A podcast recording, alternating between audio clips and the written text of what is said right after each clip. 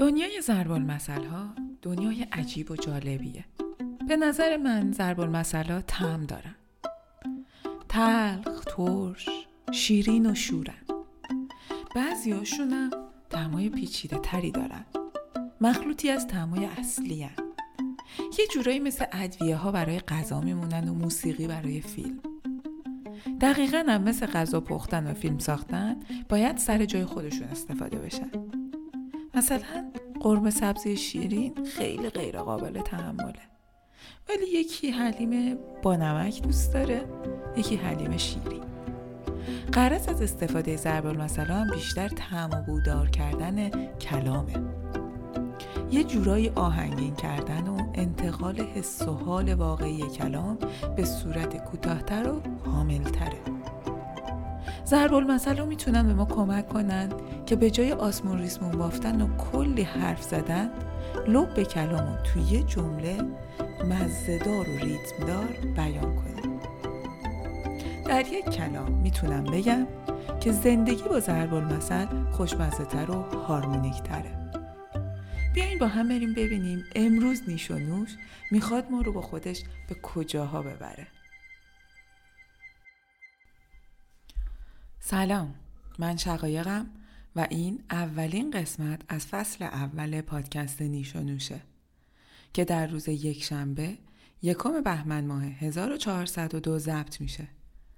ممنونم که گوشتون رو برای دقایقی به من میدین.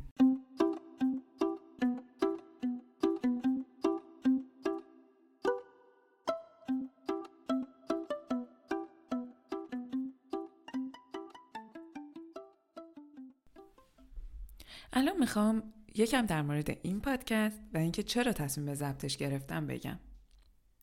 پادکست نیش و نوش شاید از اسمش پیدا باشه. می‌خواد اصطلاحات و ضرب ها و واژه های قدیمی رو یادآوری کنه که از غذا کاربردهای امروزی هم دارن. اما گاهی معادل اونا از زبونهای دیگه مثل انگلیسی، فرانسوی و یا عربی استفاده میشن. البته که ما می‌دونیم وام گرفتن لغت از زبونهای دیگه بخشی مهم از تبادل اطلاعات و فرهنگ بین مردم کشورهای مختلفه. اینم بگم که این ضرب المثل و واژه‌ای که تو این پادکست میاد صرفا تجربیات منه و پژوهشی نیستن.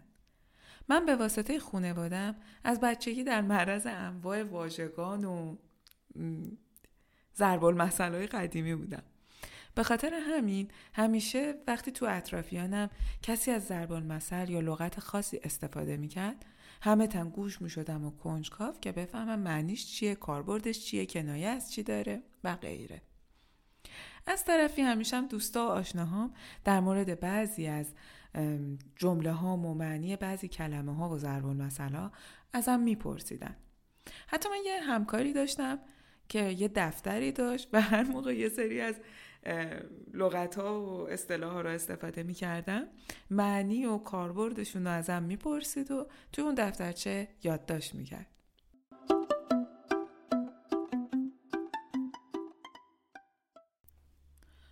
چند وقتی با خودم فکر می‌کردم که چه حیف که این همه ضرب المثل و کلمه داره از بین میره. حتما هستن کسایی که مثل من دوست دارن راجع به ضرب المثل و اصطلاحات و واجه های قدیمی فارسی و کاربرد امروزشون بدونن. یه روز تصمیم گرفتم که صرفا تجربیاتم و اون چیزی که از نحوه استفاده یه سری اصطلاحات از بزرگترا شنیدم ضبط کنم تا شاید بتونم سهمی تو یادآوری ضرب المثل داشته باشم. فقط در طول پادکست ممکنه گاهی بگم مثل گاهی بگم ضرب المثل اما مقصودم از گفتن هر دو همون ضرب المثله وقتی بریم جلوتر بیشتر متوجه قصد و غرض پادکست میشین.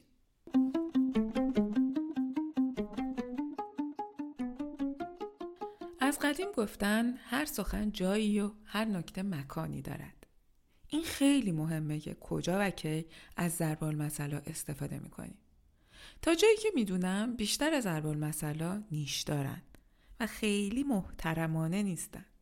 همینه که استفاده از ضرب المثل رو خیلی خیلی حساس می‌کنه برای اینکه کمی از حساسیتش کم کنیم شرط اول قدم آن است که اون ضرب المثل کنایش، مفهومش و جای دقیقی که استفاده میشه رو به صورت کامل و درست بلد باشیم. در مورد واژگان و عبارات دیگه هم این قضیه صدق می‌کنه. همیشه باید شرایطمون، شرایط شنونده، عمق رابطمون باهاش و معنی و مفهوم ضرب المثل رو در نظر بگیریم. البته که در مورد تمام حرفایی که می‌زنیم این بررسی ها و در نظر گرفتن شرایط و این چیزا رو باید رعایت کنیم اما در مورد ضرب المثل قضیه کمی حساس تره.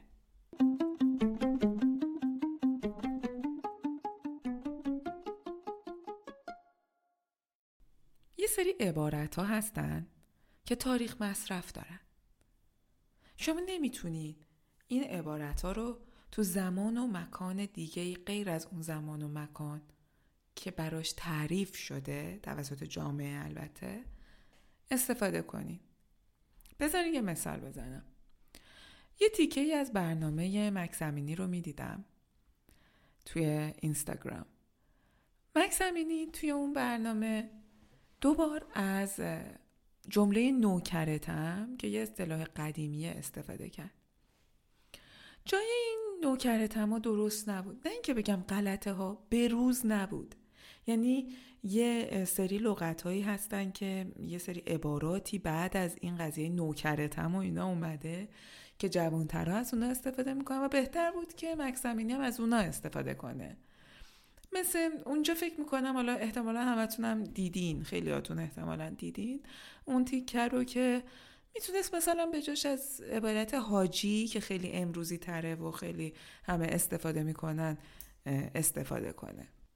اما با وجود تسلط بسیار بسیار بالای مکسمینی روی زبون فارسی این ناهمگونی اتفاق افتاد.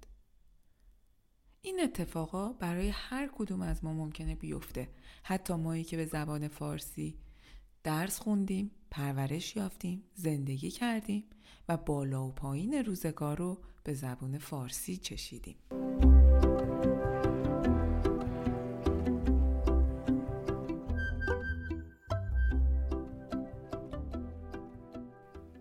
خبر خوب این که اگه کمی حساس تر باشیم می‌تونیم احتمال اشتباه رو کلی بیاریم پایین.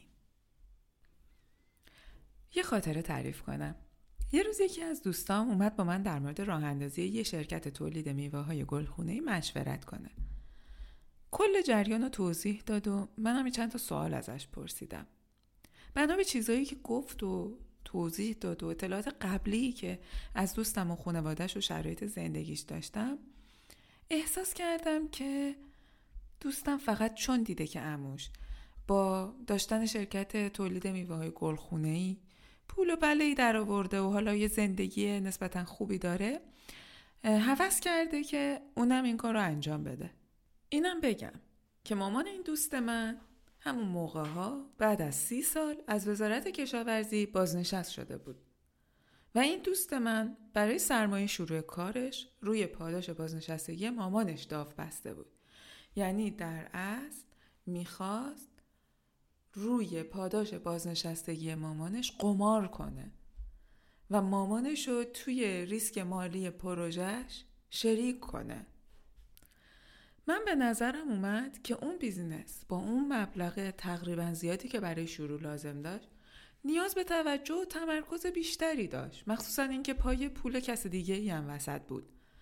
از اون طرف بگم از عموی دوستم. که تو همه این سی چل سال که مادر و پدر دوستم کارمند بودن و یه زندگی نسبتا آروم و روتینی رو پشت سر گذاشته بودن اون دائما در حال ریسک کردن تو بالا و پایین زندگی بود. چندین بار با سر زمین خورده بود و باز بلند شده بود. روزا و سالای عجیب غریبی رو پشت سر گذاشته بود. من در جریان همه اینا بودم. تو رشته کشاورزی درس خونده بود کلی شاگردی کرده بود. کارهای دیگه ای رو همزمان با کشاورزی و گلخونه داری انجام داده بود. ورشکست شده بود. الان بعد از گذشته چهل و خورده ای سال یه چهار پنج سالی بود که کمی زندگیش آرومتر شده بود. خلاصه که این دوست من می‌خواست. با تقلید کورکورانه از اموش یه شبه ره صد ساله رو بره. می‌گفت که کلی از اموش سوال پرسیده و کلی بالا پایین کرده اینو می‌خواد این کار رو انجام بده. اما این دوست عزیز من دو تا نکته رو نادیده گرفته بود.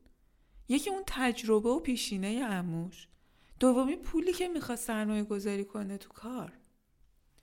خلاصه که شرایط رو یکم سبک سنگین کردم تو ذهنم و دیدم اصلا به نظرم منطقی نمیاد که دوستم بدون تحقیقات کامل این کار رو انجام بده. این شد که بهش گفتم رفیق چشو تو خوب واکن اول چاله رو بکن بعد منا رو بدوز این نشه که ندونی چی کار باید بکنی به چه کنم بیفتی. ندونی قدم بعدی چیه چی کار باید بکنی. خلاصه که اگه می‌خوای اون منار یا ایده رو بدزدی اول همه کارات رو جفت و جور کن. بیچاله نمونی. دوستم یه کمی کون پیازش تلخ شد و مثل لری دیوید یه نگاه به من انداخت. گفت تو به من حسودیت میشه. دلت نمی‌خواد من پیشرفت کنم. حالا ببین همه کارهایی که همون کرده رو انجام میدم و یه ساله بارم رو میبندم. بعدا خودت میای به غلط کردن. حالا بماند که چرا من باید به غلط کردن بیفتم؟ موفق شدن دوستم مساوی غلط کردن من نیست. ولی خب اینجوری به من گفت. واقعیت این بود که تو اون موقعیت من بیشتر مطمئن شدم که دوستم داره گز نکرده پاره می‌کنه. گز واحد اندازه گیری بوده. گز نکرده پاره کردن یا زرع نکرده پاره کردن؟ زرع هم همینطور واحد اندازه گیری بوده. هر دو به معنی اینه که شما بدون در نظر گرفتن شرایط یه کاری رو شروع کنی. دقیقا همه معنی رو میده. مثلا به عنوان یه خیاط شما بدون اینکه پارچه رو اندازه بزنی مشتری رو اندازه بزنی پارچه رو ببری. دیگه شما ببین چی توش در میاد.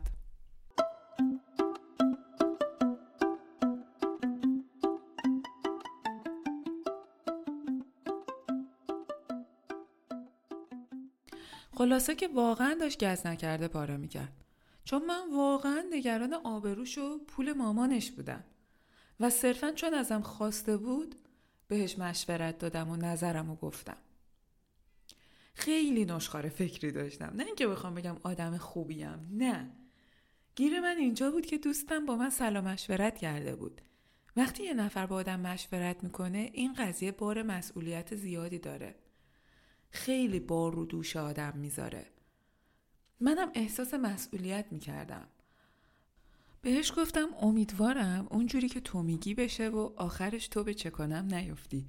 من به غلط کردم بیافتم دو تا ضربال مسئله خیلی تند اومد تو ذهنم که بگم یه نگاهی به عمق رابطم با رفیقم انداختم و یه نگاهی هم به حالش که واقعا مثل گندم برشه داشت بالا پای میپرید.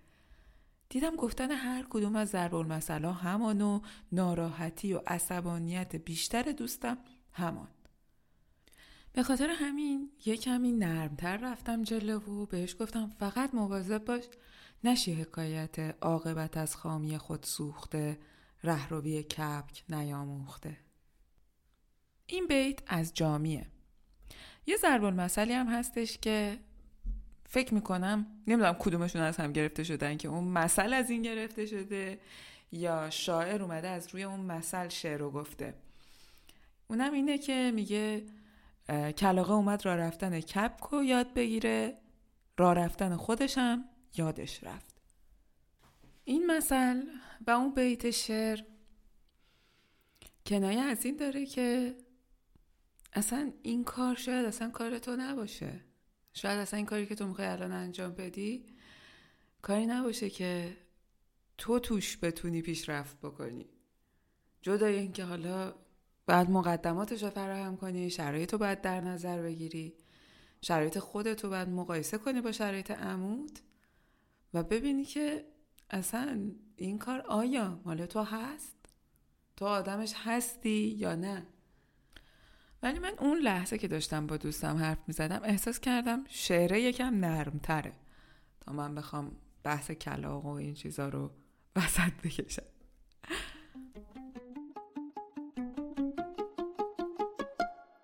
اون دوتا ضرب المثل تندی هم که به ذهنم اومده بود یکیش این بود که خره خاک می‌کنه. کوریشو خودش می‌کشه. یعنی دودش تو چش خودش میره. اینا همش یه معنی رو میده. یکی دیگه این بود که کونه دلو شود پاره. بر چاه چه اثر داره؟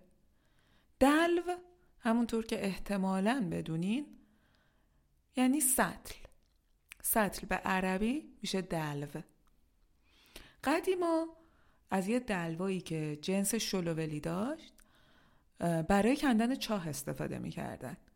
اوایل جنس این از در اصل چرم بوده. بعدها از لاستیک درستش می‌کردن. وقتی که میومده مغنی یا همون چاهکن چاهو بکنه طی گذر زمان و استفاده مکرر از اون دلو این دلو پاره می شده تهش پاره می شده و دیگه قابل استفاده نبوده. ولی خب چاه همچنان استوار سر جای خودش بوده و مشکلی هم پیش نمی اومده. به خاطر همین این ضرب المثل وقتی به کار میره که ما می‌خوایم به دوست صمیمی ولی آروممون بگیم حواستو جمع کن که ضرر کاری که می‌خوای بکنی به خودت می‌خوره. دودش تو چش خودت میره.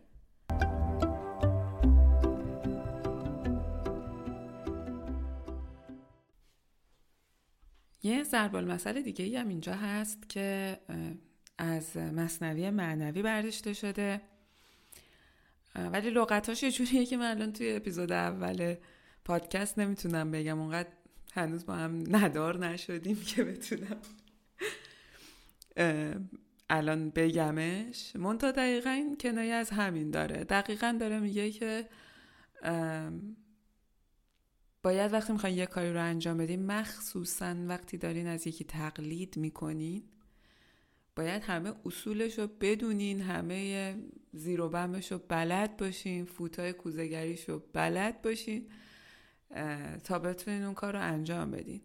تازه اگر که اون کار مال شما مال ما باشه اگر یه کاری مال ما نباشه ما نمی‌تونیم کار رو انجام بدیم. به هر حال. یعنی اینم یکی از چیزهایی که ما باید همیشه در نظر بگیریم که همه این حرفایی که من دارم می‌زنم توی همه این هر کدوم از این ضرب المثلا مستطره. یعنی شما وقتی که این ضرب المثل میگی در اصل داری همه این مواردی که من دارم راجبش حرف می‌زنم و توی یه جمله یا یه بیت شعر یا حتی گاهی یه مصرع شعر بیان می‌کنی.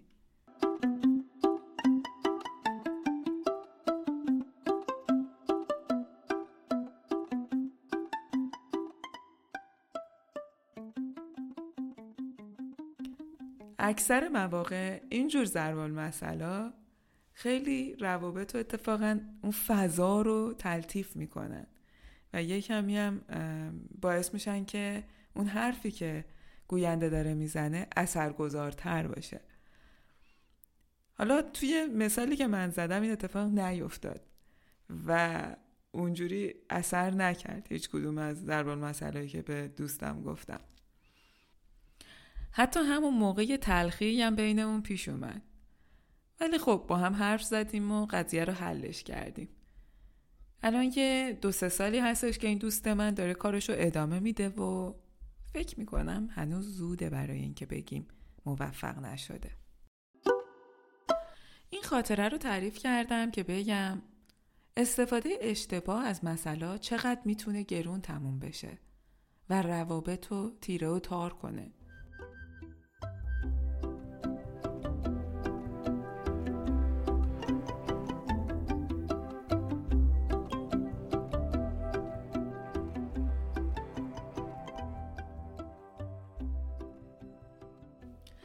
همونطور که همگی می‌دونیم ما فقط وقتی مجاز به نظر دادن روی فعالیت های عزیزامون همسر، خواهر، برادر، مادر، پدر و حتی فرزند بزرگسالمون هستیم که اونا ازمون نظر بخوان.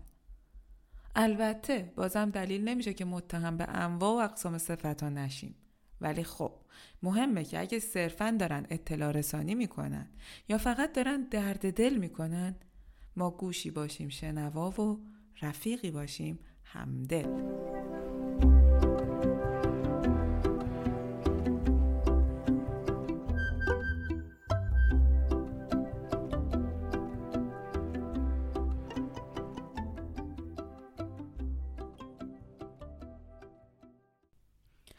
در آخر قسمت اول پادکست ازتون تشکر می‌کنم که پای حرفای من نشستید.